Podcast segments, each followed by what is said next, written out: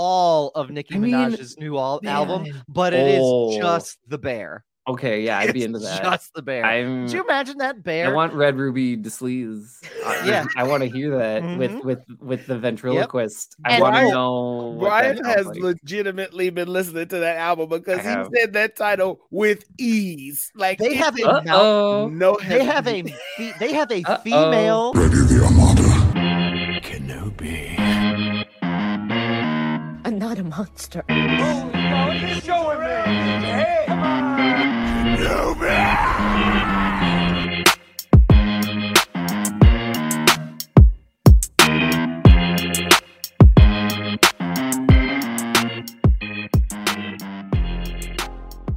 Welcome to Films in Black and White, everybody. Me.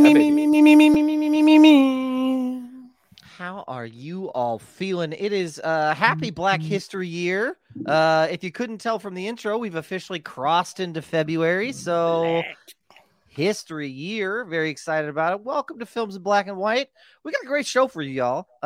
We got the FIBW of Fire Explosion, y'all. I went down a rabbit hole today, and I am excited to talk to you all about it. Good. I'm really excited. So excited. I've been out of the chat, so I'm not sure what your rabbit hole is. Oh, Marcus. Yeah, I missed it. You're in for a treat. What a Monday. This might be Doug shares his screen type of gem. Sorry to people who are listening to this, but this might be a That's why you got to join us. Shares his screen. So yeah, if you don't know, Brian's going to tell you here in a minute how you follow us. But if you're not, pay attention because you're missing out. Brian, take it away. Lock in, motherfuckers. The best way to support us is to make sure to follow us on our socials and subscribe to our Patreon. So first off, go to patreon.com/filmsinblackandwhite and subscribe to one of our heats, one of our tiers. This is the best way you can support our show. The money that we get from Patreon, it goes to hosting this show. It goes to making sure that we can be on StreamYard, on your Facebook feed, on your Instagram, our graphics, Canva Pro, all that good stuff that helps us produce this show. That's the best way that you can support us. If you don't have that money right now, that's okay. Go follow us on our socials. You can find us at Films in Black and White on Instagram and on Facebook. Those are the two accounts we're the most active on. We usually have stuff on our Instagram reels and our story most often. That's where most people find us. So make sure to go check us out and follow us on socials. We're not reviewing a movie tonight, but if you haven't seen the Grammys, I guess spoilers. Spoilers, I don't know. And then spoilers for Chuck E. Cheese music shows, I guess. Spoilers for Chuck E. Cheese music shows. That's a great spoiler. It's a good spoiler warning to offer. Spoilers, I guess, for like the first 3 hours of Suicide Squad: Kill the Justice League for video games, I guess. If that matters to you. We talked about so much shit. Yeah, we really did. The chat was bumping. Like we had a lot going on. And there's a reason for that, and I'll get into that in my time. But yeah, the chat was on fire.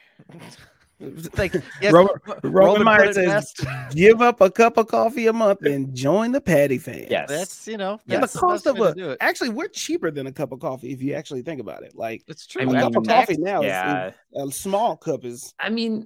We're cheaper than Starbucks. Like, we're not gonna Starbucks you. But we're like above at Dunkin'. Okay, so like we're not Dunkin'. Yeah. We're not Dunkin' of podcast. We're not a Super America type of deal. We are a Starbucks caramel coffee type of deal. It's a gas station. It's it might be regional. It might be. Okay, gotta be. It might be.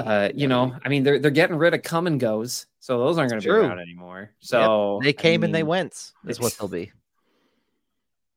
I'm not being gross. Like I'm going off of the word. It was a good joke. I wasn't even being nasty. It was just I was allowing silence to let your joke live. Yeah. I don't know. It's like a Buc-ee's. Like a Buc-ee's. Okay. Smaller, but yeah. Anyway, it still triggers me when people say Boosie's. Like even if they're being funny, I'm like that is not. How do you get? I heard a couple of people online say Boosie's, and I don't know if they were saying it deliberately, but I didn't like it.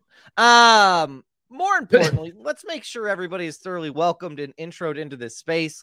I'm going to kick it on over to Brian Rausch, a.k.a. Night Country himself. Brian, how you feeling, sir?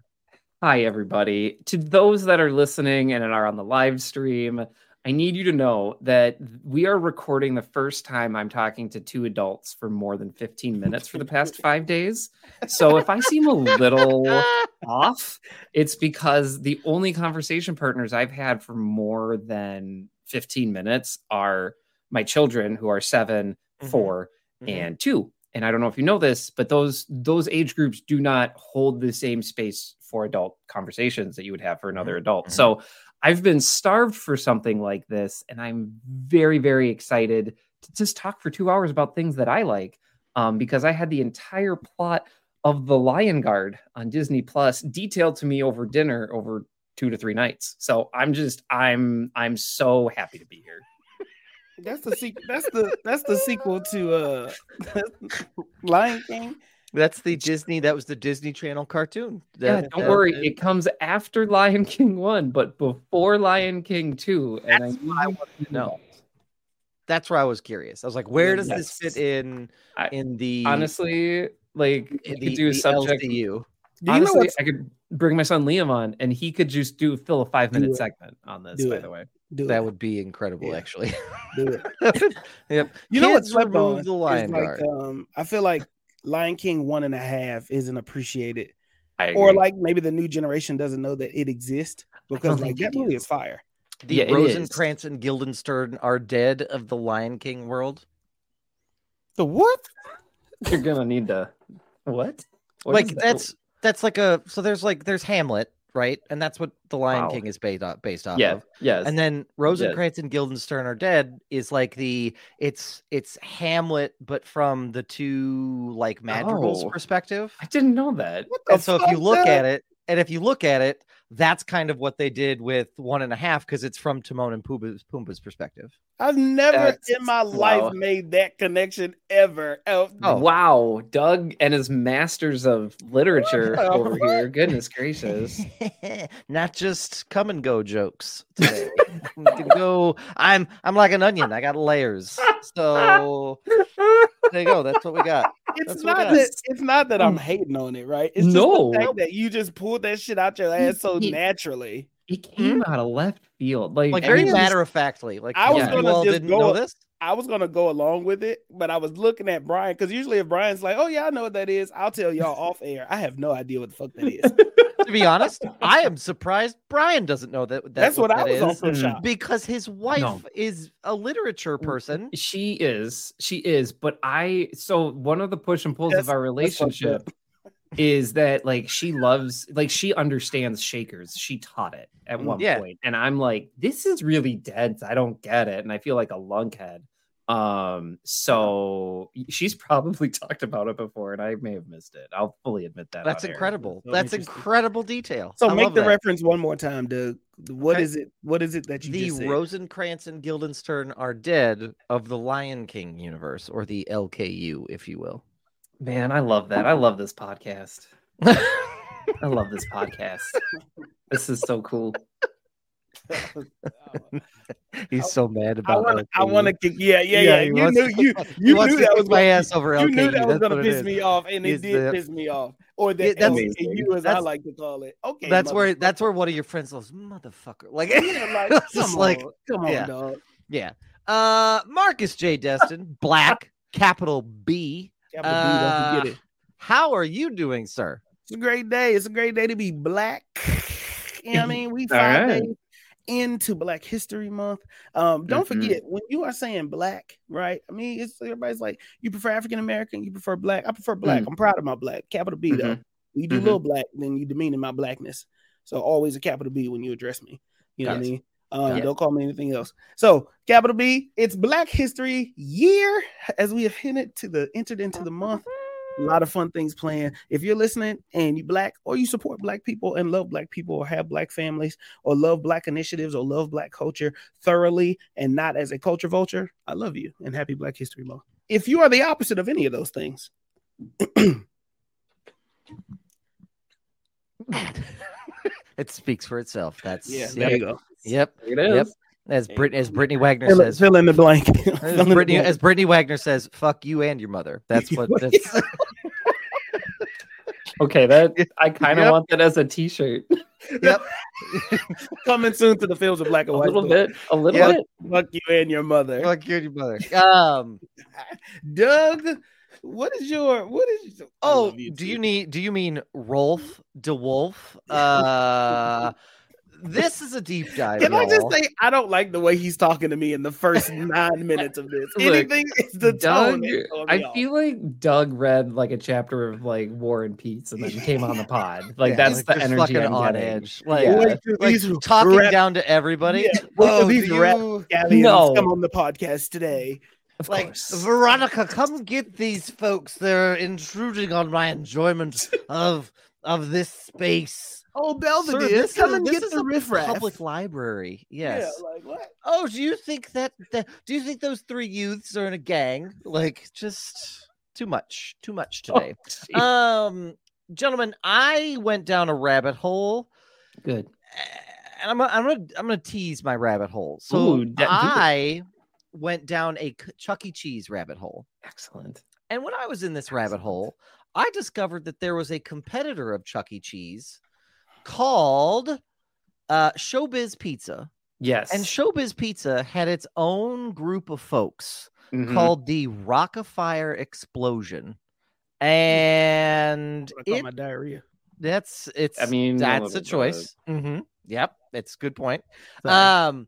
And they had I'm just going to give it away because I can't wait. Yeah, you should. Okay.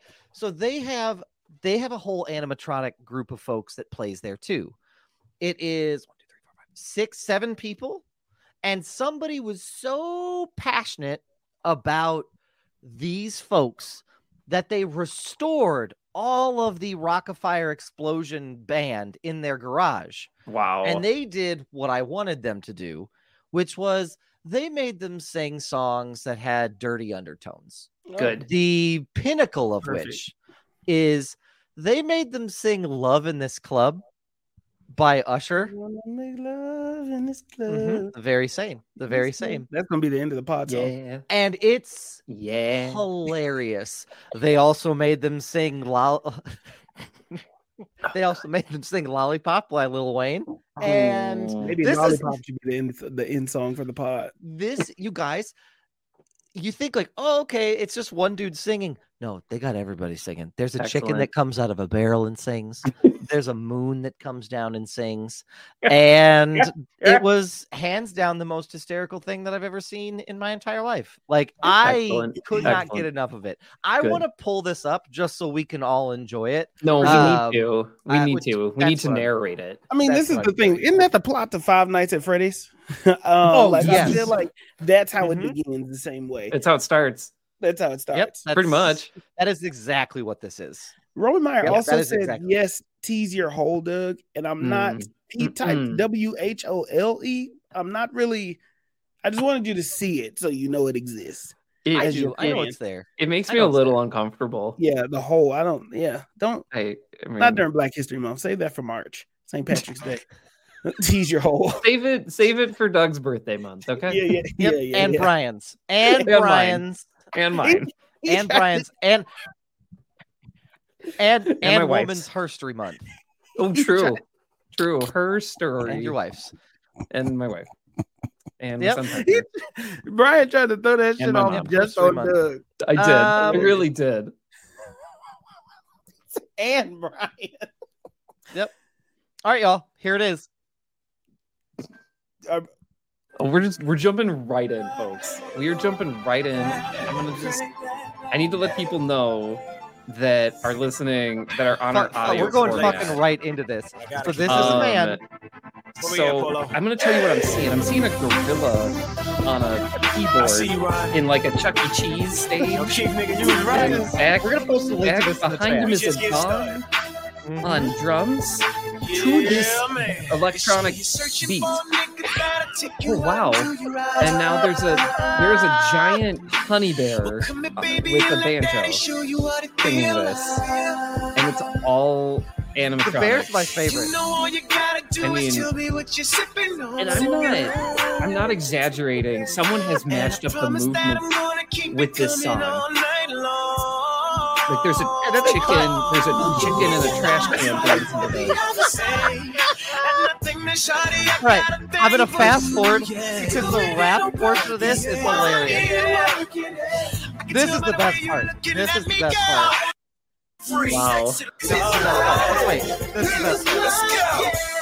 What you want, what you want, what you need. There's a ventriloquist act, and that's what you're hearing is this tiny yellow ventriloquist dummy that's being held by what I can only describe as a werewolf.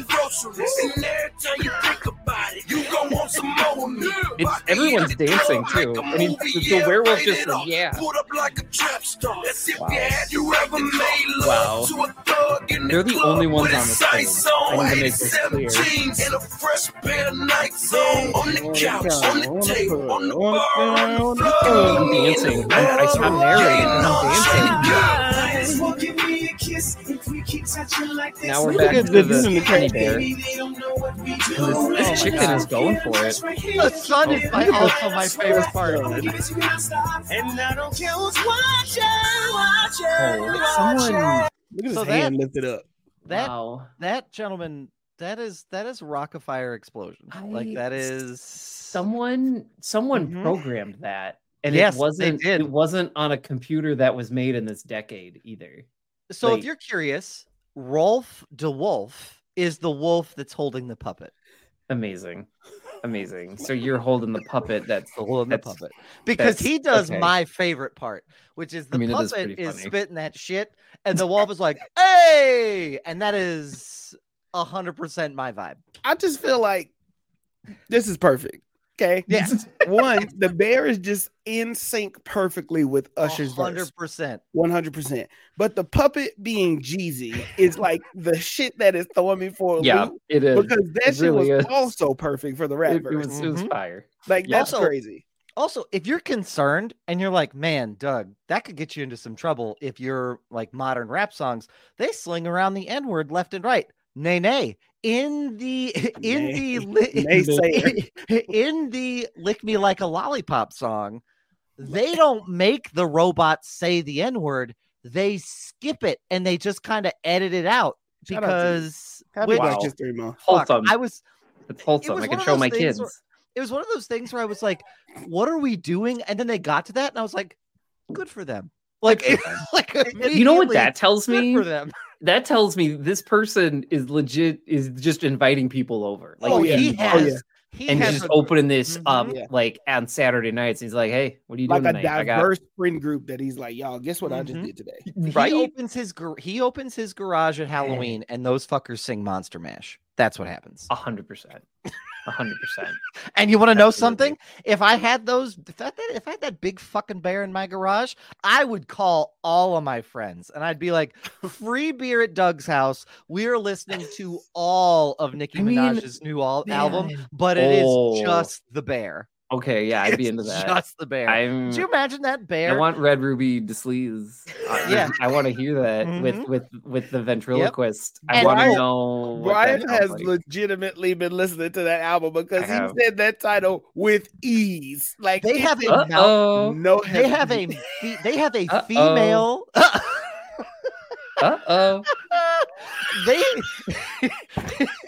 Nikki, come on the pod. We'll chat. We'll hang out. They have a female cheerleader named Mitzi Mozzarella. I want to see Mitzi Mozzarella sing "Fuck This Club Up." That's what I want to see happen. It's okay. That one, I'll be honest with you, folks. We'll provide the link in the episode description. That one, that animatronic is a little creepy. Like it's a bit frightening to me. No, thank you.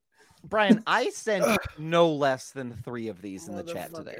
Yeah, you did. I watched all 3 of these in the chat. Yeah. When I said I went down a rabbit hole, y'all, I got down there. That's what hilarious. Happened. Yep. I mean, I was on my rower and I was like, what did Doug send? And here I am just working out, watching Showbiz Pizza. I want to know. I want to know the race or ethnicity of this guy, right? Because music is timeless, right? You don't have to be black to listen to black music or whatever. But like, he's playing "Love in This Club" and "Lollipop." Those are bangers. They're mid 2000 club bangers, right before smartphones became a thing, and I feel like.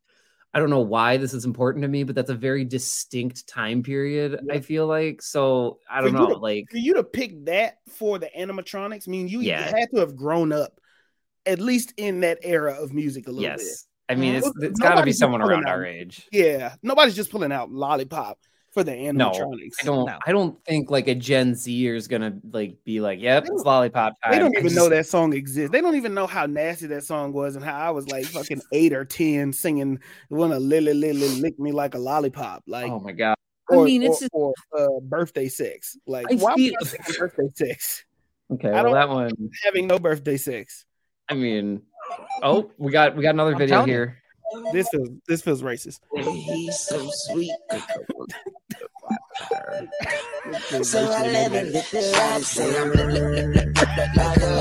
think it's a white guy. It is a white guy. And I don't know why the dog is there. Yeah, it's gotta be his home videos or something. The camera angles are fucking me up. Yeah. He has this in his garage. I mean, wow. Yeah. I'm impressed how much they've matched up these lyrics with the animatronics, because there's no way they were built for this song in mind.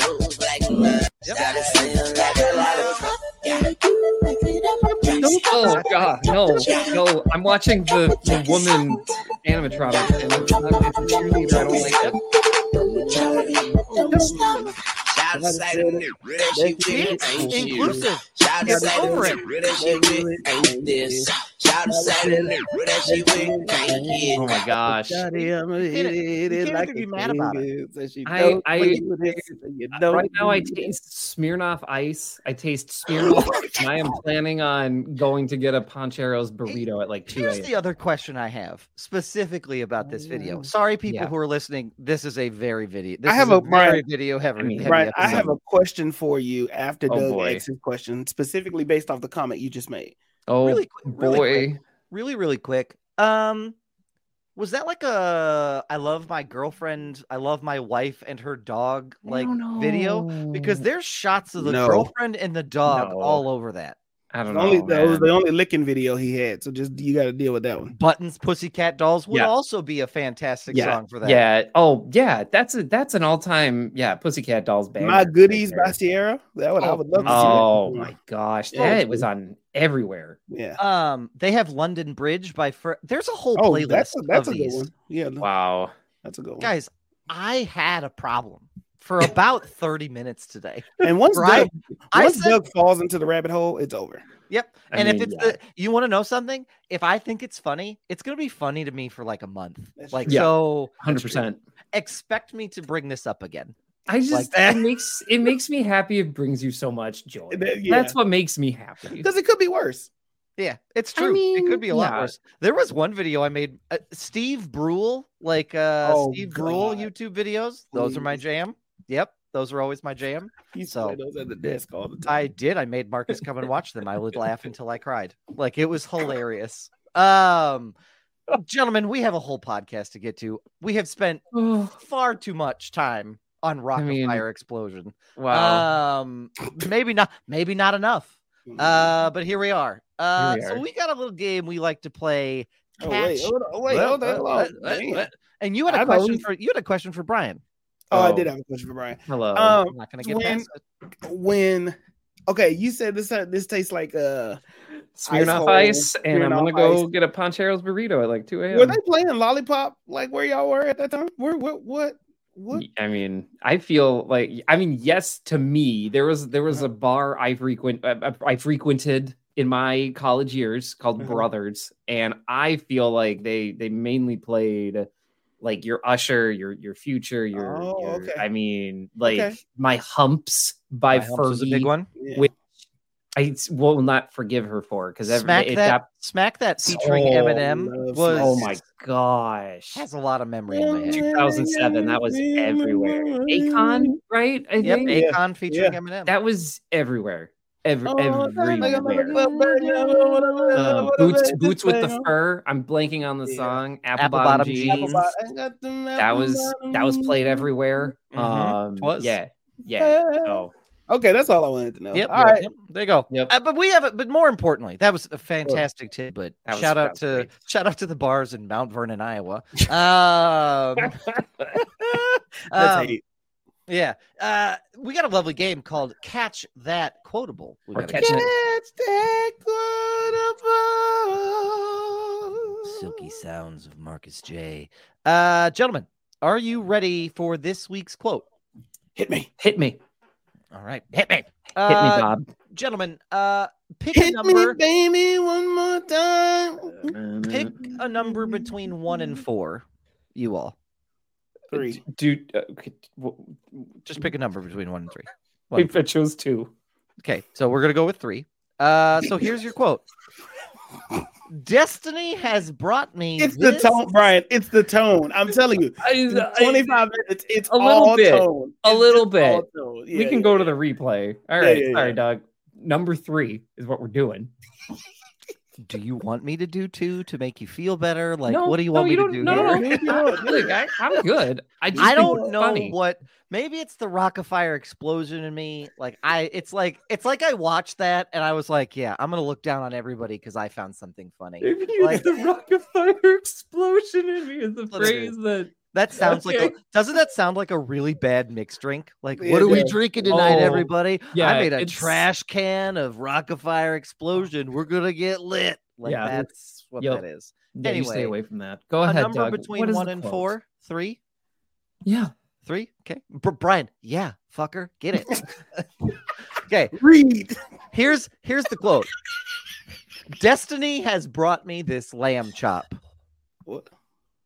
Mm-hmm. Destiny has brought me this lamb chop. Why'd you make us pick a number? Because Roman sent 4 quotes by the same character, and I said pick a number between 1 and 4. Roman. He was all right. He goes, multiple quotes from the same character in this movie. So I was like, well, let's just pick 1 through 4, in an interest to not cheat. Well, can you read it again? I most certainly can. Destiny has brought me this lamb chop. I feel like this is an animated movie. I just want to say that. I'm going to say that out loud. Mm-hmm. I can also give you another quote from the same character if that would help. Yeah, since he sent 4. Yeah. You think you're so great because you have boats? Oh, fuck. You think you're so great because you have boats? Someone wants me to say Hercules off the rib. Mm-hmm. I know that that's not right. Mm-hmm. Do the next one, though. We can hone in. Another quote is, I'm the first to admit when I make a mistake. I simply never do. God, I'm really feeling Hercules bugging me. Yeah, I'm really feeling Phil. And here's the last one to throw you off that Hercules bug. Oh, no. You are a selfish little pig. No, that keeps me on the same. A little bit. So the lamb chop reference is obviously there's a lot of pig or pork references here. Mm-hmm. What's a pig or pork movie? It still feels animated. I'll tell you that. I mean, it's not Babe. The most famous. Oh, it could be. It could be Babe. Actually, could it be Babe? It could be Babe. It could be Babe. What's the other one? I don't know. Were you? I don't know. I have no idea what this is. For those listening, we're a little thrown off because somebody put us into like the Sports Center vertical panes, and we all had this look of like, we don't know what it is. Like we're ready to do it around the horn. You ever wish your friends would just let you fuck up and then move on in peace? We don't have those kind of friends. Everybody caught me dead red-handed. Everybody calls each other out here. Like, okay, that's who we are. Radical candor. You're right. Let's see here. I'm gonna go. I feel like somebody should. I'm kind of want to go Babe, but I'll go Hercules. Yeah. If Brian wants to go Babe, I'll go Babe. I'll go Hercules. We talked about this movie before. All right, let's do Hercules. Yeah. I'll do Babe. Yeah, Doug, you want to talk about a movie we've done before? It's a little piggy. It's a pig. It's got to be something with lamb chop. Could be lamb before time. The only other pig that's prominent in a movie I know of is Moana, and this is not Moana. I don't know. I'm going back and forth between 2 movies, and I'm just going to have to pick one. It's either... There's a moment from Bill and Ted's Excellent Adventure where Napoleon is eating... he's eating like a big like ice cream thing, and they come over and they give him like a sandwich, like they give him like a sticker with a pig on it, and I feel like they call him like a pig, but I don't know. Is it okay? Anyway, here we go. Yeah, I don't know what the fuck this is. I don't know. I don't know. Were you there? Were you there? Oh, it's from fucking Napoleon. Holy bucket. Napoleon what? The movie Napoleon that came out like 2 months ago. If I'm not watching that shit, Roman. Well played, Roman. No, that's legit. Roman cheated. Come on, brother. No, that's legit. You know we didn't see those. Come on, man. I mean, I most certainly did not. Doug did talk about seeing it, but I also did not. But yeah, like we didn't, we never committed. This season 5, Roman is on our ass. He's on our ass. I like it. It's good heat. It is good heat. Wow, that's all. You know? Wow, those are all from. Way to hold us accountable, Ryan. Roman, I almost called him Ryan. Like, way to hold us accountable, Roman. Like, it's where we're at. Oh, those are the shirts we all need. Yeah, gentlemen, we have some outstanding bits and bobs to get into. Oh my gosh, Brian, hello. You went down a Suicide Squad: Kill the Justice League rabbit hole. Yeah, I did. Spit that shit, Brian. Okay, so I spent a solid like 2 to 3 hours of my weekend on this because I have a morbid curiosity with the video game Suicide Squad: Kill the Justice League. Now, if this is the first time you're hearing about this game, that makes sense. So I'm going to this is a segment that I'm going to call That Was a Choice, otherwise known as T-Whack, because it's whack. So anyway... what I'm going to do here is I'm going to recap the main bits, and then we're going to talk about the game. This game came out on Friday. Yeah. And if you're not familiar with its development process, don't worry. I'm going to talk to you about it like it's the hot gossip before we go into this meeting. Okay. Giving us the hot goss. So I'm giving you the tease. So basically... Rocksteady is our main character here. They're a video game studio. They are known for the Batman Arkham games. Arguably... Batman Arkham Asylum, Batman Arkham City, arguably two of the best games in its generation of consoles, possibly ever. They're very good games. Arkham Knight had it was a little bit lower. I like it a lot though. So you could arguably say they made an incredible Batman video game trilogy. If anyone was playing a Batman video game in the 2010s, they made it. That's true. Mm-hmm. Full stop. They made it. They set the mold, arguably set the mold for the Spider-Man game. Like, because Spider-Man basically took what they did and elevated it. 100%. So that's our main character. So in 2022, Rocksteady announced that they said, hey, we're making Suicide Squad: Kill the Justice League. And, I'm sorry, that's when they announced that it was delayed. Sorry. Anyway, you can start to see a theme here. They announced this game in the early 2020s. And essentially, a lot of people were trying to figure out, like, okay, what are they going to do after Batman Arkham? Nobody expected them to do a Suicide Squad game because they had done really big narrative, story-focused, single-player combat. And they said that this game was going to be a 4-player squad action shooter, essentially. That's what they said it was going to be. So, you know, people are like, what exactly is happening here? It's very different from what you've done. So we get to a point where they're in the development cycle, and Rocksteady's two main leaders, they decide to step away. And they're like, hey, everybody's doing great work here. And you know what? We feel like Suicide Squad is in a really good spot. We are going to leave. We're going to leave on a high note. WB Games is going to select new leadership. Goodbye. They leave, and the game is delayed in 2022. Almost immediately, they delay this game.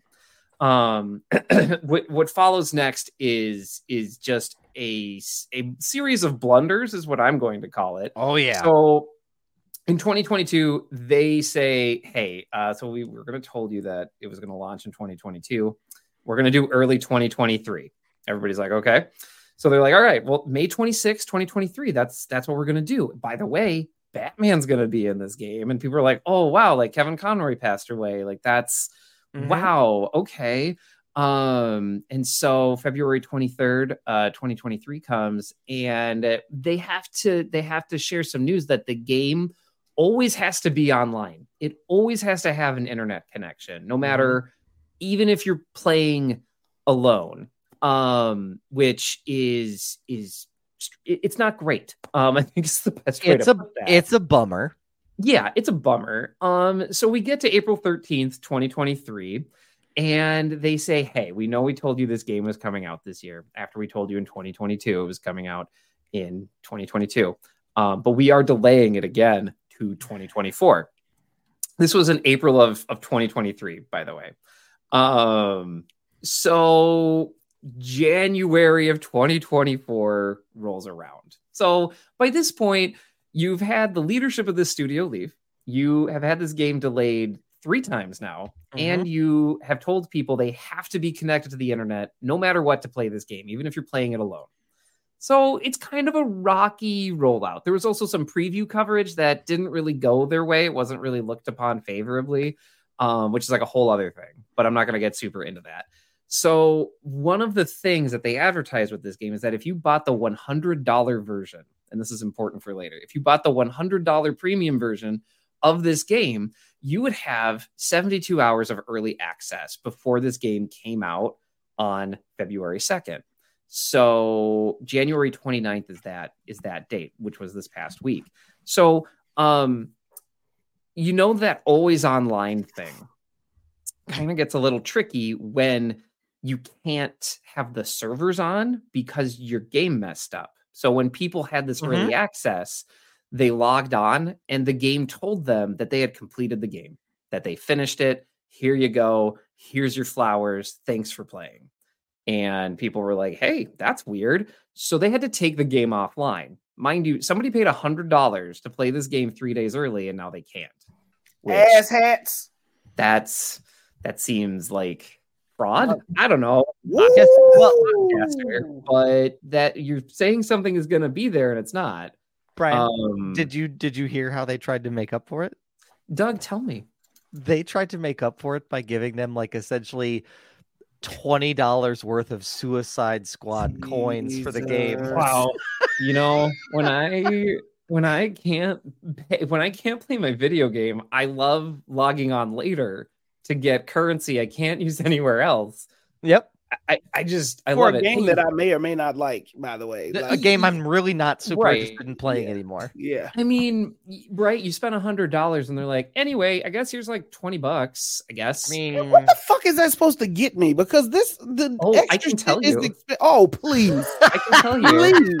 So I'm happy to tell you this game offers a battle pass. And if you don't know what a battle pass is, because we're a films podcast, don't worry. I used to be a video games journalist. Talk I got you. A battle pass is essentially a subscription model for you to spend money on the game on a per month basis. And you get stuff. Now, some battle passes you can earn, like you can play to earn stuff. Usually you rack up those bonuses slower. So there's usually a model where you pay $10 a month and they fast track you or you get more stuff, right? That's it's another way to get money. That's kind of how Fortnite works. Fortnite's battle pass, to their credit, is free. But if you want to level up quicker to get them the new skin faster, like, you can pay the $10 to get you up there. Okay. So Marcus, what can you buy? Well, you can buy new looks for your characters. So you can just buy new skins and emotes. There's one of Deadshot dribbling a basketball. There's... Oddly racist. It feels weird. Especially there's one Black History Year. Captain Boomerang trying to throw a football. Which I don't know, like do your thing. But if I paid money to access this game early, Harley Quinn swinging her bat around is not gonna fix that for me. So no, I mean go for it, Marcus. No, keep going. You're doing a good job. Don't let me throw. All right. So. If you've stuck with me this far, this is rough, right? This is rough. This is bad. It's bad. This is not how you want a video game to come out. No. This is on top of the fact that usually in this process, if you're not familiar with this process, and it's very similar to how movies get screeners, the studio didn't send out review codes. So this is like if a movie was coming out on Friday and nobody got screeners, nobody could preview it so they could get a review out, which... I'm not here to tell you that's a bad thing, but I'm here to tell you that's weird. It's really weird. So nobody got a review code. None of the major publications got a review code for the Suicide Squad game. So if there was ever a game to like wait for the review, it would definitely be this one. That in my experience. Mm-hmm. So they don't send out those codes. What they do though is the people who played the alpha version of this game, which is like the early build of this game, they release their NDAs. So what they're trying to do here is say, hey, people who played this game aren't even start talking about it online. That didn't really do anything. That didn't really move the needle any which way. So they fix these issues. They get the game back online a little bit later in the day. But, I mean, if you expected to play this game 3 days early, you can't do that. So we finally get to game launch day. And it's launched on the 2nd, and people start seeing it and playing it. And the reviews have kind of been, I'm going to say they've been all over the place. Like, if you look at Metacritic, which I don't always think is the best thing, but I'm going to use it as an aggregate here. They're in the 60s. So, like, if we're using a letter grade, it's a D. It's a D. Mm-hmm. It's passable, but it's not great. That the highest score I've seen here is like a 4 out of 5 from a publication called Video Games Chronicle, which I've never heard of before. So that's the development history here and how we got here and why I'm so morbidly curious. They worked on this game, rumored to have worked on this game for the better part of like 5 to 6 years. And this is what we have. We have a squad-based shooter. That's it. That's what we have. Yep. And if you're curious, IGN is usually my go-to for reviews. Yes. IGN gave it a 5. Their summary is, Suicide Squad: Kill the Justice League is a repetitive and bland looter shooter that, despite an engaging story, never stays fun for long enough. Mm-hmm. That's the thing that I guess the thing is a non... So we talk about it on this podcast. I don't play video games a lot like that, but I do watch a lot of gameplay from the video games I watch. Mm-hmm. Not necessarily to see other people play it, but I do like certain people's commentary as they play it. And I like to just watch it for the storylines. And I do think that this game had potential because it had a good storyline. It's not my favorite trope when it comes to superheroes of the they go evil, then they die like type of. It's not my favorite, right? And and I guess me overthinking the bigger thing is like, okay, so now this takes place after Arkham, right? Yes. Batman survives the last explosion. Spoiler alert, I guess, after all these years, if you haven't played Arkham 10 years ago. Yeah, that game was so long. But if you play it 100% completion, you see Bruce walks into the mansion. He walks into the mansion with Alfred, lands the bat plane at the house in front of everybody because they found out who Bruce was at this point. He walks in, house explodes altogether, right? And then there's an after sequence where he becomes Nightmare Bat, I think is what they called it in the Suicide Squad. Mm. So all of that is canon, right? That was Bruce, you know, whatever the case. And then Bruce is then invited. It said that he is invited to the Justice League by his friends, and that's how they put together the league. And now they're celebrating Justice Day and trying to get their name. So it's essentially the very beginning of the Justice League is what it sounds like. Yes. Yep. Yeah. So to me, what that sounds like is, so basically you just said Batman survived all of that shit in Arkham City and all of the Arkham games, right? Yep. And you have the band of big bad heroes, the biggest in the fucking universe. And you're telling me that they don't even survive a month into being the Justice League in this, according to this game. They do not. You're right. They do not. It does not make sense to me. And the story of how they get brainwashed, the introduction of Brainiac is also, you know, is very introduced. It's spoiler alert. I mean, that's the villain. I mean, people have to know this concept at this point, I feel like. You know, it's funny though, Brian, a lot of people don't know Brainiac as a villain. They don't. Really? It's always because Brainiac is a top 3 villain for Superman. Oh, but for sure. But always Lex, Doomsday, and then Batman to some sense of like who goes toe to toe with bats, but it's they always, never consider Brainiac. You know, it's the ones he's got to punch that people know. Right. Yeah, good point. But yeah, I don't know. Well, and I do want to make a point that, like, the story elements here, I feel like stripped away from the game. I do feel like there's a decent story here from what I've seen. I've seen 3 hours of gameplay footage at this point, off and on through the weekend, and I think it's fine. Like, I don't think it's bad. I think it would make a great graphic novel. Like, I want to make that clear. I think it's a really cool idea. I do think though that you look at this game, and if you're like, why are they talking about this game? It's because this also relates to WB and like Discovery Warner as a whole, because this game has been in development now. I would say it's probably been in development for 10 years, and I don't think this game was pushed out with everybody being happy about it. I think there's a reason that Rocksteady leadership left.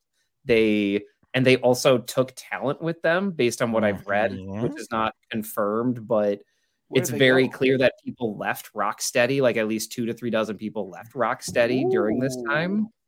So to me, what this feels like is, I think as part of Zaslav's, we got to make money.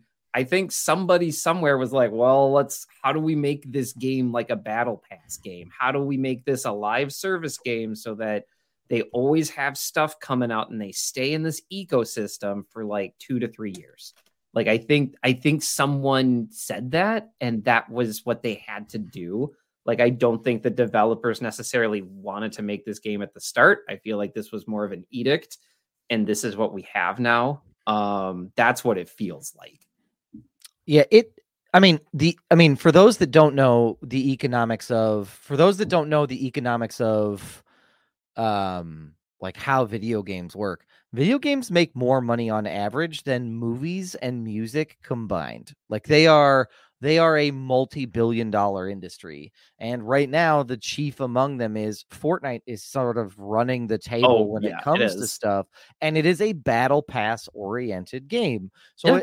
Brian, your theory's not far off in speculation to say Zaslav is, well, what's a way we could make money quick to recoup the deficit and the cost that we've sunk into everything? Well, how do we do that? Well, let's make this a battle pass game, and then people have to pay coins to get, Suicide Squad coins, squad coins, if you will. You're muted, Marcus. Squad coins, if you will, to essentially like get Harley Quinn in the Batgirl costume. Like, that's all that is. Pay $10 for it. Pay $10, and you too can watch King Shark wear Superman's costume. Yes.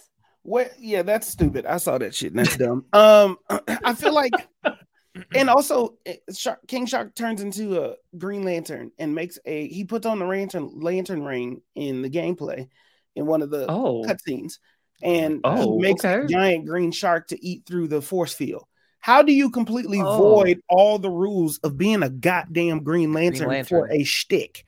You know what I mean? Like, you expect us to take this serious, and it's like, okay, cool. If one thing I saw was like, you know what would be pretty fun? A fucking Green Lantern game by Rocksteady. You know what would be fun? A fucking Wonder Woman. A Wonder Woman game. A Flash game. A Justice League game would have been better, but I feel like DC is just really, David Zaslav is an entire different thing. So I'm just going to put that in. Just leave him over there. It's in its own tier because he's fucking up everything. We touched on it. He's taking the cheap route out. Okay, cool. Like, whatever. I somehow that's his fault. But when it comes to the storyline of like what we could have done, that's what irritates me the most. Is like, we have so much. This is why we don't get Superman games. This is why we don't get Justice League games, because we go and we take it as a joke. Yeah, Suicide Squad is funny. It's cool to be like on the outside, or it's very meta type shit that they're talking about in there. Right. But also, you had potential to do something really dope, and you turned it into this battle pass shooter. Now, is the Marvel game that came out, is that also considered battle pass type? It is. Gameplay too? And I'm so glad you brought that up, because that Avengers game came out in like 2020, I want to say. And it was the same idea, by the way. So you get your squad, and it's 4 players, and you can choose an Avenger, and you upgrade it, and you go on these missions. And I do need to say that game by, I think it was Crystal Dynamics, That story is incredible. It's and if you haven't played through the Avengers, that Avengers game, it's worth it for the single player. Just put it on easy and just play through the game. It's a good story. And Kamala Khan is the focus of it. And it's really well done. And it shows how video game storytelling can be at the same bar as the MCU. Moving past that, though, the whole draw of a live service game is people keep playing after they finish the story. And we saw it with Avengers. Like, we saw the game peter out, and like, it's not supported anymore. It didn't last more than 2 years. And it wasn't for lack of effort. Like, they added like 5 characters. Like, Black Panther was there. They hyped up Kate Bishop. They hyped up Spider-Man was there. Spider-Man for PlayStation people, right? Like, it was very like they did their homework, and they did it in a way of like, every 3 months you're getting a new character. Keep coming back to play this game. And here's my thing: if you're Rocksteady and you're watching this game, and even Marvel can't do it, like, they have to fold and say, "Sorry, we're not supporting this game because no one's playing it enough." What do you think Suicide Squad is going to do? Right. Like, Suicide Squad has brand recognition, but like, it is not at the level of Marvel. Like, and I don't think that's a bad thing, but like, you really think people are going to stick around for Suicide Squad for like every week for the next 3 years? That's a tall ask. When Avengers couldn't do it for 2. Right. Yeah. I mean, and at that point in time, they had made all of these decisions even before James Gunn's, big movie too, before it really rose to fate. Like, you know what I mean? Like, you sunk your teeth into Suicide Squad and then went, this will be great, because then people will see the movie, and then a year later a game will come out. And it's like, but you made all the bad choices before the movie came out.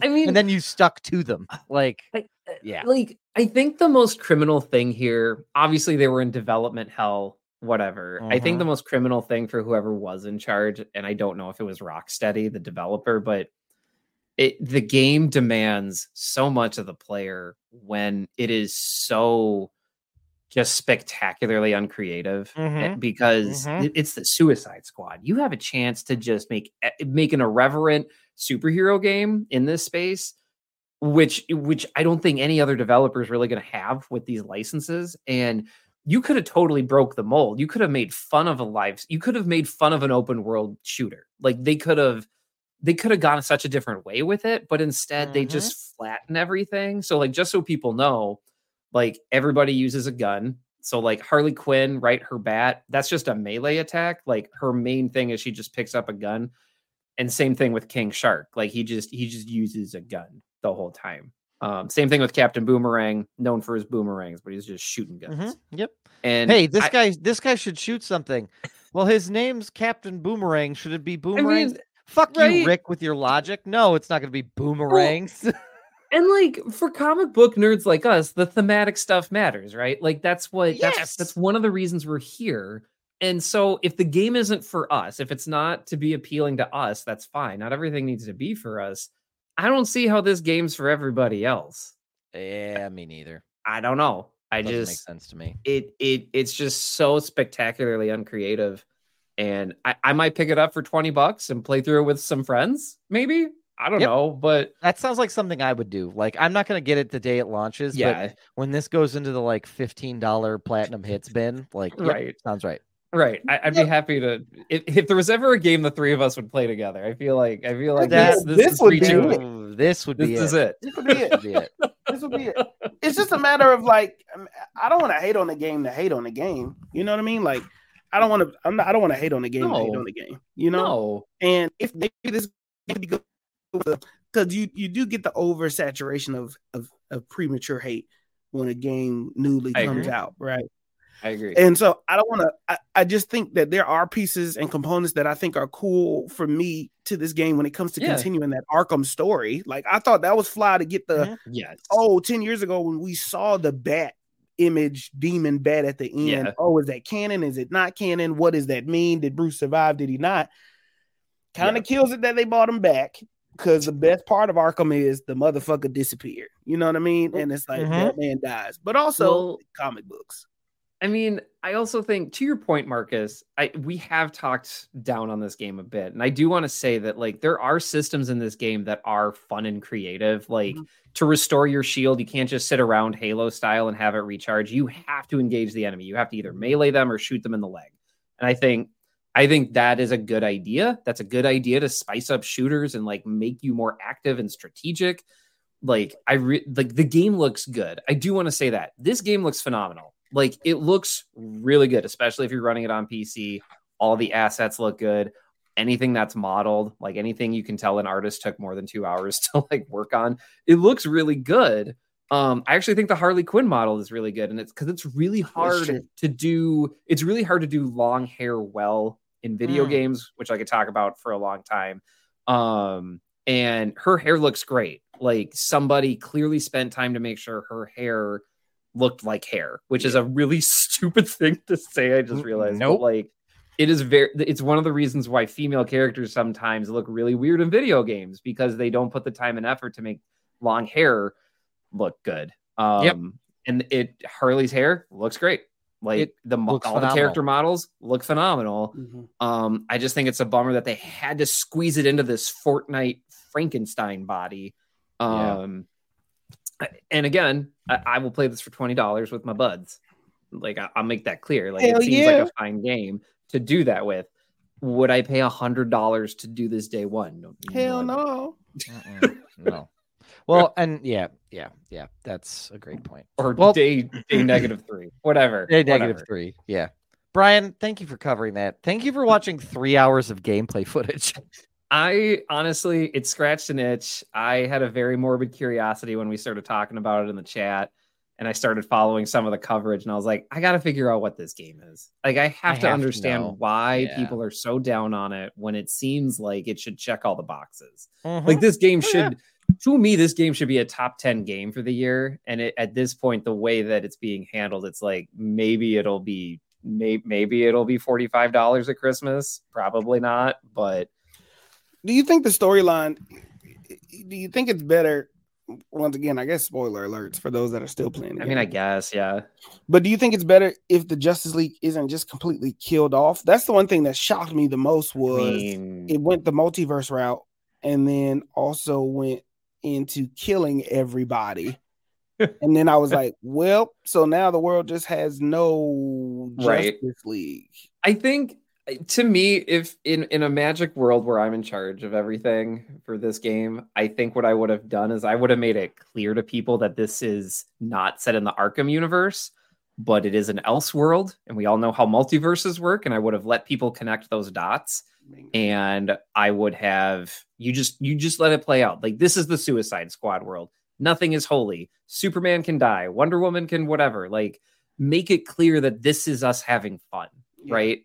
Like, just don't make it connected to anything with leaving a back door open of like, oh, hey, that's weird. You can go through that door and you'll see Arkham. That's how I would have done it and try to gain new people into that world, because some people didn't like the Arkham games, even though they were critically praised. Like, some people were like, oh, I don't want to do Arkham. I don't care if it's the person making the Arkham games. I just don't like those games. This was a chance for them to refresh everything. Yeah. And they just chose not to. Well, and branch off, right? Like, branch off. Like, you know, like Marcus kind of said at the beginning, like, we have not gotten a good Superman game. We, to my knowledge, have never gotten a good, like, Green Lantern game. So, like, this was a chance for you to say, like, okay, we did Arkham. Let's leave it there, and let's expand this world into something else and make... Yeah, it's just it's just time and time again, and I'm saying this. If Mr. Gunn is listening, know that I'm saying this. I'm saying this based off of past performance, not future promise. It just goes to show that, based off of past performance, the only thing that the WB of the past was worried about was making money. Yep, that's it. And that's of the past. It does seem like they are really prioritizing the creative moving forward. Like, it does seem like there's a process to flush that out for all the things that James Gunn has hinted. But the proof will have to be in the pudding, as they say. I agree. I know that Wonder Woman is being developed by Monolith Studios, and so that's spoken for. That could be good. So that's a good idea. So that there's hope there. I mean, there's promise there. So, thank you for letting me talk about this game that I was fascinated by. Absolutely. That is just, it's an enigma to me. So Thank you for sharing in that joy. Anytime, Brian. Hey, brother, this is your part too, brother. That is right. Marcus, you want to run us down the results of the Grammys, which were last night? I guess. Or just what you want to talk about. Or just whatever it is you want to talk about from the Grammys. First of all, arresting Killer Mike after he had swept all of hip hop genre and having rap album of the year. And so many other nominations, right? And other wins, like literally swept with rap song of the year, scientists and engineers with Future, Andre 3000, and James Blake. And then he also had one more. Anyway, then there was footage of Killer Mike just being arrested for a misdemeanor, apparently, that they knew about before the award show. So then he wins, and then he gets arrested, and he gets put in handcuffs, and they said he got released later. Mm-hmm. That evening, but I think that's a crock of bullshit. You why do you do that? You didn't have 100%. To do that way. I don't think you had to do that way. And you knew cameras would be there. You knew it was the Grammys. I think that's a crock of bull. Now, moving on. Here are he's gonna make a fucking awesome album after that. He's gonna make a fucking great single because of that whole situation. Whatever the song that comes that's titled "Handcuffed and Grammys" or something like that, right? I do feel like it's also important to say that at the time of the arrest, there was no details that it was for a misdemeanor that was it. And so I don't know what happened here, but it feels like things could have been handled better. Yep. You could have just done your homework. Someone could have been like, hey, is he one of those that actively hates the police, or is he just kind of indifferent? This man has said on his records how he feels about cops in general. So this was a bad move, top to bottom. Listen, I just think that it's you knew what you were doing. That's all I'm gonna say there. Anyway, I would agree with that. Grammys. The Grammys were on and popping. There were so many things that happened, so many winners, so many of my favorite people won, so many good performances apparently that were happening. I was really just keeping up the live tweets. So I'm just gonna run through some of these categories, some of the people who were nominated, and some of the winners. Just kind of see what y'all feel. Starting off, the first one that I see is New Artist of the Year, which had a category of nominees filled with Victoria Monét, Coco Jones, the Warren Treaty, Noah Kahan, Fred Again, Gracie Abrams, Ice Spice, and Jelly Roll, with Victoria Monét winning that category. Ooh, yeah, happy for her. Yeah, no, Victoria Monét. She won 3 Grammys that night, by the way, and she deserves all of that. So, shout out to Victoria Monét.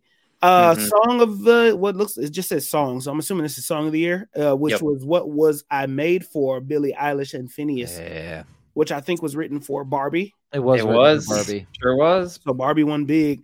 Barbie won a Grammy. Butterfly was Dance the Night. Antihero was in there. Vampire Andy Flowers was in there. Kill Bill by SZA. Rap album of the year was won by Killer Mike. Had Drake in there, Metro Boomin, Travis Scott, and Nas. Miley Cyrus won the record of the year for Flowers. That one. So she won that one. Pop duo. This one I thought was really interesting. Pop duo group performance. Ghost in the Machine. SZA and Phoebe Bridgers. Oh, it's so good. So I thought that was a really good pick for that one. And they had some good people. Tyla won Water. Here's what I want to say about Tyla and winning Water. Yeah. Tyla is 22. Is she really? That song blew up on TikTok. Did it really? That's where I heard it primarily. It was on TikTok. It trended on TikTok for a long time. And now UMG and TikTok don't have an agreement anymore. And so they yanked all that goddamn music off. And I gotta wonder, who is this gonna hurt more? I mean, man, this entire thing is just such a mess that And like, honestly, artists should get compensated, but it just doesn't feel like, I don't know. It doesn't feel like that's why they're doing this. It feels like they're still trying to wrangle over how they can pay them less. That's what it feels like. Yep. I agree. Pop vocal album of the year, Midnight's Taylor Swift. There it is. Alternative music album, The Record, Boy Genius. And then one of the last ones, sorry, I had to shout this one out. Rock album of the year, which is This Is Why by Paramore. So Paramore got themselves a motherfucking Grammy. But yeah, it was a good night. I think a lot of well-deserved people won. R&B performance was like Coco Jones won a Grammy last night. SZA won 3 Grammys last night, I think. SZA got 3 Grammys last night. Yeah. And it was just a good night for music. Some of the performances that I was able to catch in highlights was also good, but it's the Grammys. Some people care, give a damn about the Grammys. Some people don't no more. And I don't know what Jay-Z has thoughts about that. Yeah, like even Drake made a comment while the Grammys were on as he was nominated and Killer Mike won. And I'm like, what do we perceive of award shows now? Do we really still give a fuck? Are they valuable? Still? I feel like awards shows follow this like human condition with the seasons, right? Like, and maybe I've thought too much about this because I've basically been the only adult in my house for 5 days. But the idea of like as humans, we love. We love seasons, right? Like we love being able to categorize things into seasons. And so like we do it with TV shows, like we do it with things for fun, right? And so the idea that like the winter, white women do it with what era they're in. True. That great point. Excellent point. Marcus Gurel Destin did not say that. Douglas Wagner fucking said that, and I will put, to borrow a phrase from my brother Marcus Destin, I will put 10 toes on the ground and look you in the eye and say, yeah, white women do it with whatever fucking era they're in. They do. I mean, they do. Like this is a fact. Put the people in the back. Wait a minute. And so, as humans, when it comes to winter, we don't want to go outside. We just want to stay cozy. And we think in our dark caves, right? That's how they did it back in the day. So it kind of makes sense that awards shows kind of just capitalize on that idea of like, hey, what do you think was the best thing last year? And you're like, I don't know. You know what? I think these 5, you know what? We should make a thing out of it. What we thought what the best thing was while it's still cold outside. So that's kind of why I feel like we have these awards shows to help us reflect. Now, obviously, it's been totally, you know, like capitalism, right? Like these awards have kind of turned into something else where it's not less of a celebration of everyone and more of like an opportunity. But either way, it is nice to see people recognized for work that they've done. And I do feel like awards shows have a place, but I definitely think they're less prominent than they were even 5 years ago. Can you motherfuckers please put the damn hip hop awards on the Grammys as they actually are and not off shocked. Camera? Like, that doesn't make zero. That's why Jay-Z got to go up there and he got to call you motherfuckers out about his wife as he wins a lifetime Grammy achievement award because you do all this shit. And it's not like I don't ever want to seem ungrateful. Like, oh, it's not enough people of color, not enough black people winning. I think you should always have it so that it's the best is winning. Number one, give it the best. Don't give me a pity award. Mm-hmm. I don't want some secondary hand-me-down trophy. I want to make sure that the best of the fucking best is winning every single season. Right. That's number one. Right. I have to make sure that it's fair and equitable to win. That's number two when it comes to awards for me. But like, you cannot do that if you can. I know you can't show all the awards, but how do you pick which awards you actually air on TV? Well, some of them were just announced via tweets, which feels weird. Yes. Every year. Yes, because there was some drama with Killer Mike about it because involving Nicki Minaj, I feel like they announced that she won, and then they went, "Oops, actually not her," and then announced he won. I can't remember if it was for album or if it was for song. Yeah, so it was like a whole fucking thing, and so there's a part of me I'm kind of with Marcus on that of like, I would be curious, you know, like with the Academy Awards, it's hard because there has been measurement on whether or not there's an economic driver that comes afterward. Like actors can request more money. Like, I don't have a lot of knowledge of the music business, so I don't know like especially this day and age. And this kind of goes to a conversation that Marcus had with somebody this weekend at the barbershop. Like, no one's really buying full albums anymore. No. So, like, it can't be it wins album of the year, so then everybody goes out and buys that record. Nope. Like, because that's not really a thing. Nope. Like, most folks stream it. So it's just, it's kind of, it's weird to me. I want to know what the economic driver is. Like, does that put them in a better position to negotiate money from their label? Like, also though, like if you're your own person who runs your own label, does that then put you at a disadvantage? Like, I have a lot of questions about all of it. I would have to imagine there's a financial component to it, that when you're in negotiations, you can say I'm a two-time Grammy Award winning artist, XYZ. Or distribution to radio stations, because I know that like that's a big thing still, like is airtime, but right. So like, I get it. I mean, I get it, but also like, you're right, Doug. I mean, no one's going to rush out and buy the album. No. So like, you know what it also feels like? It feels like, I don't know. Sometimes I just feel like the way that the internet has made the economy, it's like, cool, you can put it in your bio for when like you become an influencer and do like the most low effort stuff possible. Like I will not be surprised at all in like 10 to 20 years if Taylor Swift like totally pivots to like lifestyle stuff. She's like, anyway, I use this skin cream, and her video gets like 10 million views or something. Have a lot of respect for that lady. I'm not saying this is a bad thing. Like she'd literally make a 10-second video and she'd log off with her life. My respect comes from this.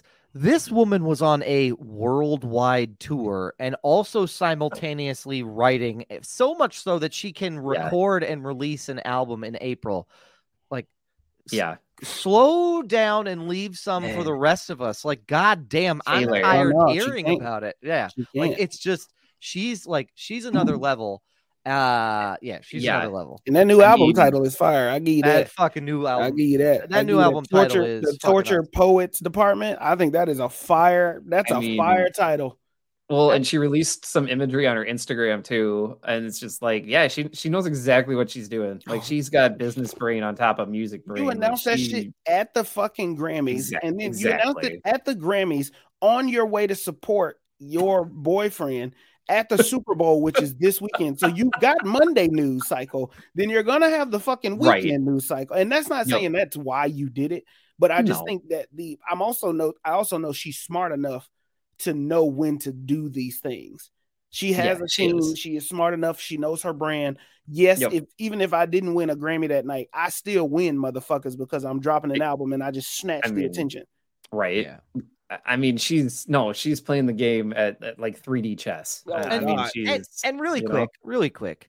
To all you folks who are like, keep her off the screen when the football's playing. I'm so tired. Can you get fucked? Like they show when Peyton Manning was playing football, I had to see big fucking headed Eli Manning looking sad in a box watching his brother play in a game he didn't make it to, and no one was like, keep him off the screen. Like, he didn't need to be there, so let's just fucking calm down. Let me be clear. I would rather see Taylor Swift watch football for 3 seconds every hour rather than the Eli Manning sad cam that we got for like 30 Jerry to 45 Jones' seconds. Geriatric body being propped up, being like, look at my objects playing and winning games for me. Like, I don't need to see that. Look at my objects. That's what he thinks. That's not what I think. You're right. It's good. I mean, it's messed up, but it's right. I mean, you look at the fan cam for Jerry Jones, and he's just like, good. It's making me money. Good. That one. I don't want to see that. I'd rather see Taylor Swift enjoying herself. Honestly. Right. Jerry Jones cam is just a civil rights cam. It just goes back and this goes back to black and white. And now back to 1964. I'm not a fan of this Kennedy guy. Come here, boy. I don't like it. I don't like it. We put in a separate water fountain for you. Oh my god. My god. Because it's educational. Because it's Black History Month, y'all. Wow. Way to turn that around. That's a real thing that people did to human beings in our world. Yeah, if you really think about it, it's really idiotic as fuck. I feel like I want to say this month. I want to take this month to say you racists are dumb as hell. If you listen to the podcast, stop listening. I don't give a fuck. This isn't for you. This isn't the podcast for you. But being racist is stupid. It is literally the dumbest thing I have ever heard in my life. I don't get it. I don't. You don't like somebody because there's other. Yeah. That's of all things that you get aim your hatred and your disgust at, and you choose to do it because of what? That is you can invest so much time into some other shit, and this is what you decide to do for it. Yeah. You know what you could do? You know what you could do with your life? You could go find animatronics, set them up in your garage, and make them play Love in This Club. Yeah. Yeah, Jesus! Like you could do amazing things, but you choose this. This is your life. These are your choices. As if that's the point he was trying to get across this whole episode. That's the only guys. If this podcast has no other point, it is this. It is that we should all have. I hate this. Rock-Afire Explosion dioramas in our homes. No, like, that's not what that means. Well, maybe not my home, but no, that's. You think I want to wake up to that shit? No. Oh man, that's gonna scare the hell out of you in the middle of the night. Ooh, you gotta get a glass of water. Some big old bear looking at you. Please don't touch me, Mr. Bear. Not again. Oh man, we made it all the way this far before the oh man moment of the game. Like that was great. Anyway. Thank you, Marcus. Anything else you wanted to say about the Grammys? Yeah, we all stop complaining about everything. That's it. You know what I mean? Just tell me about it. Just stop complaining about it. Leave it the fuck alone. Like, guess what? Go ahead, vent. Talk to your friends. Vent. You can discuss and deliberate, but tweeting about everything ain't gonna change anything. You know what I mean? Like, there's information that can be put out there by your socials, but complaining about anybody somebody solo me out real quick. I just want to get him out there. I just want to say this. You know who pissed me off the most secondary to racist and idiotic people and liars and politicians? So really the fifth. It's a lot of people. It's a lot of people that really irritate me. We're here for you. It's people who complain about every single goddamn thing. You got a tweet or something about something. You ain't got nothing good to say. You just mean and you nasty and you just are just ill-hearted and can't find no sunshine, can't find a brighter side to anything. You complain with no results. You complain with no solutions to make anything better. You just talk to hear yourself talk and you cry and you whine and you just fucking ain't nothing ever good enough for you. I'm here to tell you, get over your fucking self. Like, there's so much more to life. Just get over yourself and heal whatever needs to be healed so that you and us can move the fuck on from whatever dark circle gravity pool you got going on. This shit is the most annoying shit in the world. That's all. That's nothing else needs to be said except for... Christ. I regret complaining so much. That's not about you. This is for the podcast. You know what? Stop tweeting it. Get your own podcast and complain to your friends. God, that's not what I was talking about. Anyway, I was listening to our episode last week, and I got so mad at Doug because he said something about Power Rangers, and it pissed me. Oh, you talk about the talking at the beginning of the song, and when I tell you, I was—you lost me right away. So you want to lose me? Lecture me for 45 minutes. I could hear myself get irritated with Doug on the pod, and I have I heard it cross over too. I was like, oh, I don't know. I was so sorry, man. I was like, oh, fuck. No, you know what? I heard it cross over, and that's when it told me to lean into it. It heard me cross over because you said. Oh, come on, Doug. You know you like rap songs that have those intros. You know you like that. Don't come in here and do that. Don't do that. You said that. And all that did was tell me was make him regret saying it. Yep, 100%. I dug it. Verbatim. Doug took the knife and turned it. And I said, I don't have to follow Eminem back to his house. The song ends. God. I also knew exactly. Yeah, he did. I knew he was trying to rile you up. It worked. I mean, look, I want to go back to what you said really quick, Marcus, because there's a movie called Liberal Arts starring Elizabeth Olsen. And yes, I enjoy Elizabeth Olsen. It's been very clear on this podcast. Sorry, Brian. Safe space. There's a quote that her character makes, and it's always stuck with me of like, you think it's cool to hate things, and it's not. It's boring. And that has stuck with me. Like I think the movie was released in like the early 2010s, but like, I don't know. It stuck with me because like, yeah, everybody expects you to complain. And like, yeah, like complaining is like the easy fruit. And like, talk about the things that you like. Even when we were talking about the Suicide Squad game, yeah, there are things I'm not a fan of, but there are things that I like and that I want more of in this world. And you gotta talk about the things that you like, so you see more of that in the world. So I just want to back you up, Marcus. I'm with you. Thank you. Yeah, we're all biologically wired to look for the saber-toothed tiger. Like it's always it's so easy for us to look for the thing in the world that's terrible. It takes active, intentional effort to look for the rose and appreciate where you're at. So just you gotta want that fight, shit, though. Fight that's that biology. Thing. You gotta want that shit though. Yeah. That's the thing. I hate to make this like a serious pod, but in all honesty, you waste so much fucking energy just not wanting more for yourself and just living in these spaces where we are not a podcast where we leave this pod any episode. I don't think I've had a single episode where we leave and I'm still harboring some type of review that we did or a hatred for a movie or something that I didn't like. Like, we got to get the fuck over it because that shit's not changing. Like, oh, okay, cool. So what are you going to actually do? What can you actually change? Half the time, about 2 weeks later, I forget the movie. I forget. That's a fact. That's a fact. Oh, someone will be like, you talked about it. I'd be like, we did? Like when? Like last week, Doug. Fuck. Okay. The whole thing and everything.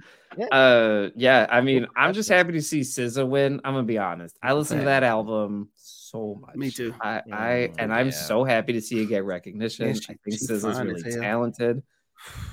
Yes. Yes. As a single man on this pod, I will speak for all of us. And I would just say, thank you. She is fine as hell. Look, I'm happy for her. That album is a work of art. SOS is a work of art. If you haven't listened to it, this is a perfect reason to. Yeah. It's everything. It's even genre bending, in my opinion. It's almost. I mean, I think it's almost a no skip album. Maybe that's a bracket challenge later, but like, it's pretty close to a no skip album currently that I think of. So anyway, the growth, really happy for SZA. The growth between Control and SOS is like, you hear the maturity in her voice. Oh, so she deserved every bit of that. Yes. Just like, you know, Killer Mike deserved every, when I listened to that album. That one made me happy. Yeah, that one was like, that was the first thing I saw when I hopped on and texted the guys immediately and was like, oh, this motherfucker Killer Mike just swept. Yep. Like, and he deserved that. So he needed a primetime moment. Like it was a bummer to see that at like 5:00 as I'm getting dinner ready. And I'm like, oh, okay. Like, all right. It's not going to be on the main telecast. Okay. That's weird. Well, he's such an engaging speaker publicly. Yeah. That like, I don't know why you'd miss that moment for him to give this, because the video footage of him giving his speech, that was pure fucking joy. Like, and it was so cool to see his joy. Just, he didn't even give a shit where he was. He was just excited. And so it was nice to see that. And the Jimmy Fallon performance that you shared with us one time, Doug, of him performing his mom moved me. And I don't listen to Killer Mike consistently. And I saw this and I was like, this man is that album was something else. Yeah. And Jay, shout out to Jay. Jay gave his phenomenal speech, man, and talked about Beyonce and how she has one of the most Grammy award-winning artists and still hasn't had an album of the year, calling them out while she does it. I mean, and I think that it says something about my favorite. This is very genre specific because I don't know if any other genre has to think about these things, but it says something to see one of my favorite rappers, top tier favorite rappers, live to be this age of elegance. You know what I mean? Yeah. To be able to be up there and do that. Him still drinking the champagne out of the Grammy like a sippy cup. You know what I mean? Like that's fire to me. And I love to see my favorite rappers like Killer Mike is. Victoria Monét is 34. So I'm gonna say this is my last thing. Victoria Monét is 34. Killer Mike is not really sure how old Killer Mike is. And Jay is getting up in age too. All that to say, you don't have to stop. You know what I mean? Like you keep going until you find your bag and find your rhythm. And if this is something that you love, Victoria Monét, MTV told Victoria Monét at the beginning of the year if she wasn't big enough yet, like to perform, because everybody was like, she should be performing. She should be performing. They said that MTV said that. And the entire night of the Grammys, everybody's tweeting, well, MTV, oh, y'all feel stupid now, don't you? Oh, you feel stupid now, don't you? She's 34. Like you, that don't mean you have to stop. You can get into your bag at any fucking moment. You just gotta commit to it. I love that. Killer Mike is 48, and just won his Grammy. The only other Grammy he won was in 2002, and that was Best Rap Performance, and that was really he was on The Whole World with the Stankonio song, The Whole World by. There you go. Fuck. Oh wow! Why am I struggling with these people? Outcast. Yeah, fucking struggle with that. And he's had a long run. I mean, his first album came out in 2006 called "I Pledge Allegiance to the Grind" 1. And those were not well received. Those three, they were rough. They were rough. He felt like, and he's gone on record of seeing this before, but he said, I felt like I was having to be somebody else. I was what the studios wanted me to be. And then everything sort of turned a corner when he did rap music, R-A-P music. Because he was like, I was finally kind of made an album for myself. And that was the first one. And that's where it kind of went from there. Rap music came out in 2014, and he was working on Run the Jewels 1 at the same time. Oh, that's a good lineup. Shout out to them. Okay. Shout out to Pat Jr. My guy, Pat Jr., man, I'm a big fan of your music, brother. And you just got yourself a Grammy. I know, I saw you tweeting the whole time of just like being so excited to be Grammy nominated, you know, for being getting a production credit on Lecrae's gospel song that won. So just shout out to Pat Jr. for now being a Grammy award winning artist now. Absolutely. Your bag is just different now, you know what I mean? And so like get your shit off, tweet as much as you want, brag as much as you want, because you work hard for these moments. So, you know, shout out to Pat Jr., man. Absolutely. Yeah. Last thing I want to cover on the pod tonight is we're gonna take a little bit of a hard right, and I am reporting to you live from the Green Hill zone of the Sonic game, because we got some pretty big announcements regarding Sonic the Hedgehog 3. And I sort of cover this selfishly because for those of you that don't know, my son Harrison is a Sonic fanatic. Like he loves everything top to bottom Sonic. Marcus and I took him to Sonic the Hedgehog 2, and that was like he was like start it back over. Like I could sit here and watch this again. Like he absolutely loved it. And there's a couple of big pieces of news that I want to kind of go over. Excellent. The first of Jim Carrey is coming out of retirement to reprise his role as Dr. Robotnik in Sonic the Hedgehog 3. This is kind of a big deal because it seemed like they left it at the end of the second movie. They left it at a cliffhanger. So, but there was he was saying a lot at the time, like, I'm not coming back. This is it. I'm going to go out on the end, everybody. And so, but now they're saying, yep, he's come back. It's confirmed. So this is from Variety. So it's a reputable source that said that he's coming back. And so kind of excited about it. Gosh. I mean, the money makes sense for him. So for those that don't know, Sonic the Hedgehog and Sonic the Hedgehog 2 made $870.8 million combined. Jim Carrey must want another house or something. I think Jim Carrey is just like, you know, I enjoy it. Marcus and I were talking about it this weekend when we were having like a dude's day with a Z. We were saying that like his kids or his grandkids must really, really enjoy the movie, which is why he's so motivated to come back 100% more of it. And so that's really, really cool. So that's the first one. That was the big announcement.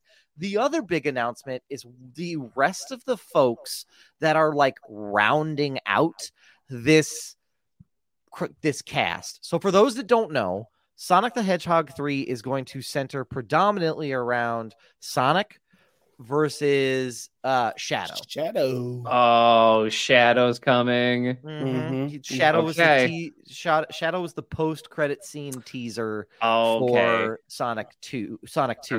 And essentially that he's been stored at a dark site. mm-hmm. and that he is a remnant of Dr. Robotnik's family. So like his dad helped create Shadow or something like that, man. If I remember the movie right. And so listen to the rest of the cast though that's like rounding this out. So Kristen Ritter, who was in Jessica Jones. Yeah. Cristo Fernandez, who was on the show. He was on he was Danny Rojas on Ted Lasso. Oh. Danny Rojas. And then Aliyah Brown, and I don't know what Aliyah's from. I don't immediately know her. Jorma Tacone. So Jorma is from The Lonely Island. So Jorma Tacone works really closely with that group of folks. Oh yeah. Sophia Pernas, Pernas, Pernas. Yeah. I don't know what she's from. I'd have to look at that. Yeah, I don't know. She was in Jane the Virgin. Maggie and I watched that for a solid beat. She was also in The Young and the Restless. She's fine as hell. I did not watch that. She is indeed. And then the last one is James Wolk. W-O-L-K. James Wolk played Superman in Harley Quinn. The Harley Quinn show on HBO. Those are the three people that got added. And so there's sort of some speculation on who's going to be what, who's going to be and where everybody's going to go out. There is also a spoiler. There's also a theory out here that will make Brian very excited. Oh my gosh. Sonic gets so weird. Brian, the other rumor that I have heard that people are very excited about that could be something big is that there are a large contingent of fans that want Hayden Christensen to play the voice of Shadow. I saw that. Oh my gosh. I saw that. Because Hayden is getting back into acting now. Apparently he's like tried out for some things and I wouldn't mind that. Oh, I would not mind that. I mean, I wouldn't be mad about it. Don't get me wrong, but like I'm looking at the caliber of these stars. Kristen Ritter is the one that makes it to me stands out the most here. I feel like Hayden would be a big get, but then again, they got flipping Idris Elba. So that's what I was about to say. Is possible, you know, like anything is possible here. I mean, I do know that like I don't know. It depends on how weird they go because Sonic. Even the TV weird. Shows, it gets like there's a bat, Rouge the Bat, if I remember right. Rouge is the Bat. I think that's a Christmas one. Yeah. I think Kristen Ritter's playing Rouge the Bat. Yeah, and then like Knuckles and Shadow, they have a thing. I don't remember. I mean, like this has been like 20 years since I've read the lore, and they probably expanded on it. So like, I don't know, make all those weird creatures, like make it happen. Make it happen. Like, I love all these people. This movie has to be easy to make. I mean, it makes a shit ton of money when you put it out. But it has to be easy to make because they have not hesitated with, like, 1, 2, and 3. They have not thought twice. Paramount has been like, doing it again. Nope. Are you sure? We've already signed it off. Like, I can see the series, like, you know, kind of like a Ted-ish, that teddy bear walking around type vibe. Like, you could do a... they do have something, I think. Knuckles and Rouge might be an item according to the chat. You heard it here first on Sonic Gossip. Rouge and Knuckles might have something going on. I mean, they were spotted together. Oh my gosh! I mean, of course, I'd love for Hayden giving her the knuckles. God damn it!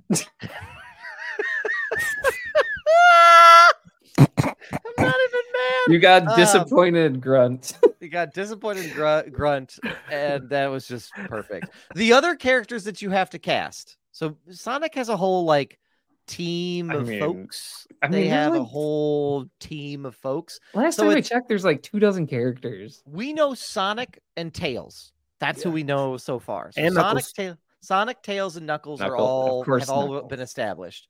The folks that have not been established are Amy Rose. I don't know if Amy's a hedgehog. I don't know. Yeah, Amy is a pink hedgehog. Uh-huh. Okay, she's a pink hedgehog. Yep. There's Rouge the Bat. Yep. There's Shadow the Hedgehog, so that one's obviously coming. There's Vector the Crocodile, which I'm a big fan of. There's also a rabbit named Cream the Rabbit. No, thank you. I have a lot of concerns about that being a name of a character. Wait. In anything. Hang on. The chat is telling us that Amy is an item with Sonic. Yes, there's a relationship there. Pink, it's pink and blue, and then it's red and the bat. Of course. And the bat hedgehog. How else will the children know? Someone's gonna have to get me a chart because I don't follow any of this. It's easy. Guy. Oh my gosh! It's not. I mean, it's not terribly complicated. Just think Power Rangers. It's the same concept. Yeah, I mean, like Shadow. I remember when Shadow came out, it was just like, "Do you like Sonic?" Me being a kid, I was like, "Yeah." And they're like, "Do you like guns?" Yeah, it's Sonic with guns. Like that's guns. I don't think they'll do that in this movie, though. That would be. They did it in the game. They might give him blasters or something, some nondescript laser beam type protruding device, but I don't know. I mean, you're right, Marcus. They might. The old Sonic game was fun. I mean, the one with Shadow that you basically play a Shadow the whole time. Like that was a fun game. Motherfucker had guns and he was running. Like for sure. I agree. Yeah, I agree. And then the last one is Big the Cat, which is just a big purple cat. So those are the folks that you kind of have to like round this out. Now there's also, depending on where they go, do they have to establish an Eggman of the past? Do they have to have, does Gunn, that's the name of the government agency, right?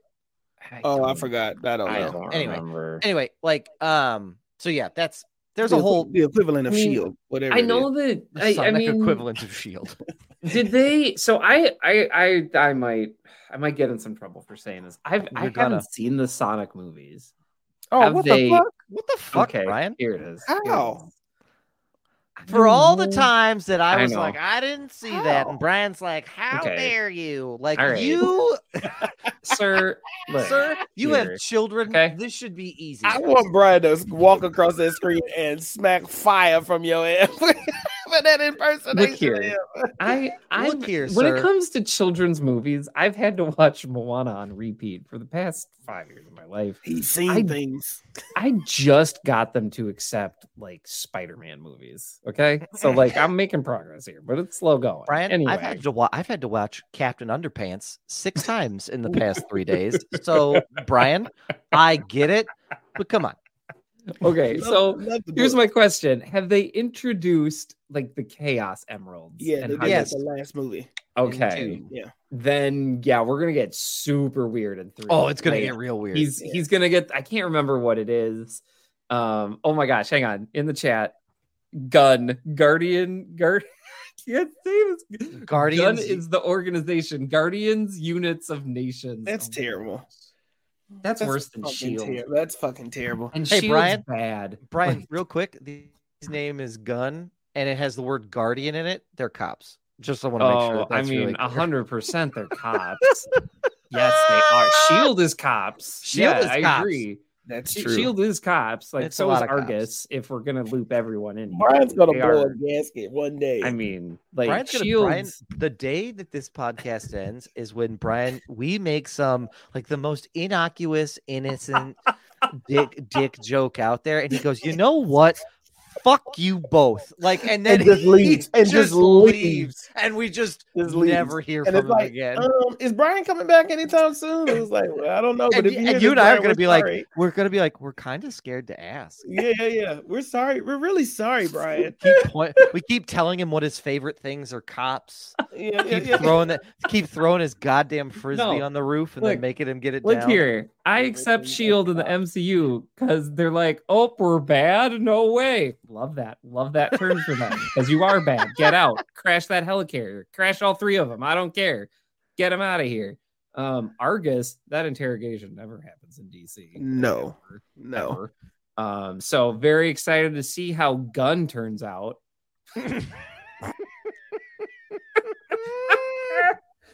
Gunn. Oh my gosh. This is a Sonic game where a hedgehog goes fast. That's all what this is based off of, everybody. Like that's why when Harrison, like one day in the back of the car, I was taking him to a birthday party or something, and it was just me, so I let him watch his tablet like for a little bit of a longer drive. Oh, dude, we've all been there. And so he was watching it, and I was like, "Who's talking right now?" He goes, "Oh, the bat's talking." I was like, "There's a bat." Like, and then I was like, you just enjoy that, buddy. Like, and so I just turned my music up and let him get back to it. I mean, Yeah, I mean, yeah, Shadow will be in Sonic 3. I mean, everybody get your bag from Sonic 3. Yeah. Make that blue hedgehog gold and make him go Super Saiyan. That happened in the. I still have to believe the second one. Yeah, it did. I still have to believe that they're leading up to some type of what's the You're cut off from the chat. Roman in the chat. You've lost chat privileges. Gun can never catch Son because he's faster than a bullet. Ah! Y'all, we might have to find a new Patreon supporter.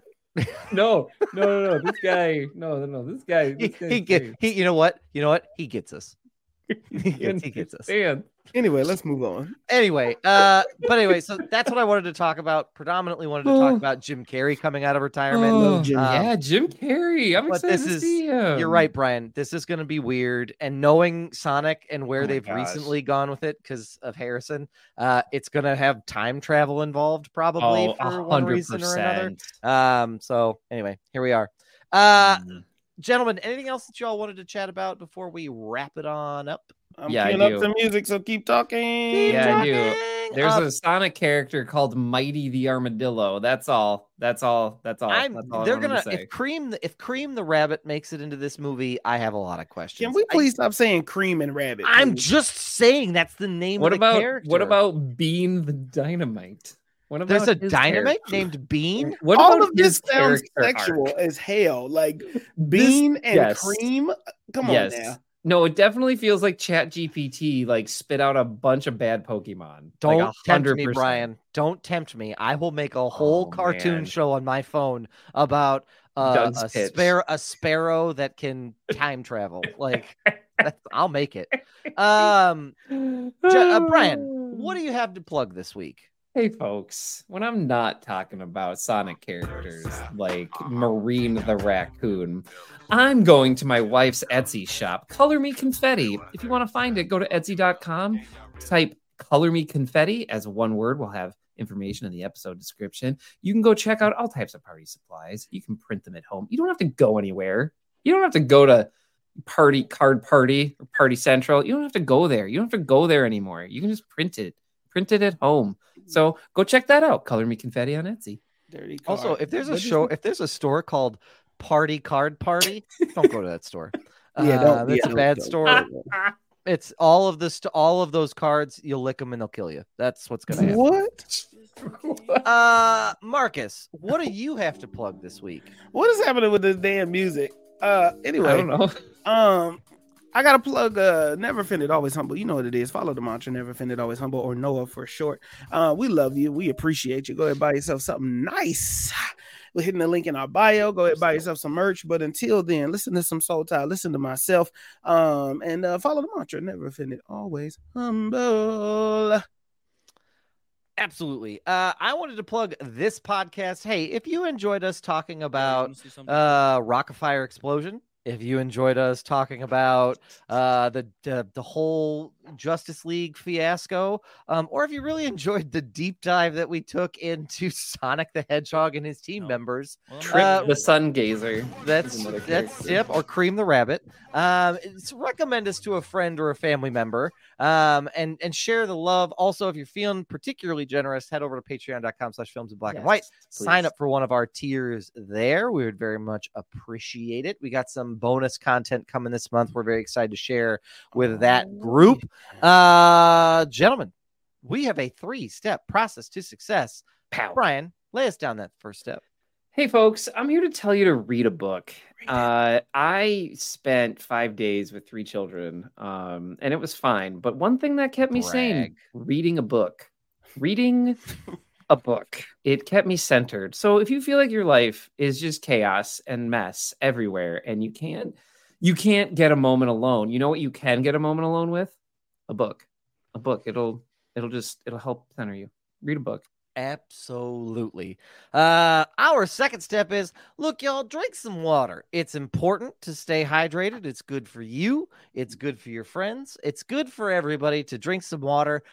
Keep everything nice and hydrated. Helps keep you full. Helps keep you going. And then if you're feeling special, treat yourself. Not only to some swag from the Noah shop, but also to the nice water. The top shelf water, if you will. And so, yeah, enjoy that and drink some water.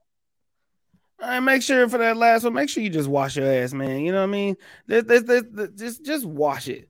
Just clean it thoroughly. All right? Clockwise, counterclockwise, whatever it is you got to do. Just make sure you clean it. Absolutely. And Roman's step 4 this week is never do anything you wouldn't want to explain to the paramedics, which is great advice. That is actually fantastic advice. This means stop sticking stuff in your ass. That's... That's exactly it. You don't want to tell that story later. That does it for this week's episode of Films in Black and White. We'll be back next week with another outstanding episode. But in the meantime and in the between time, stay safe, stay healthy. We love y'all. We appreciate y'all. We catch y'all next week.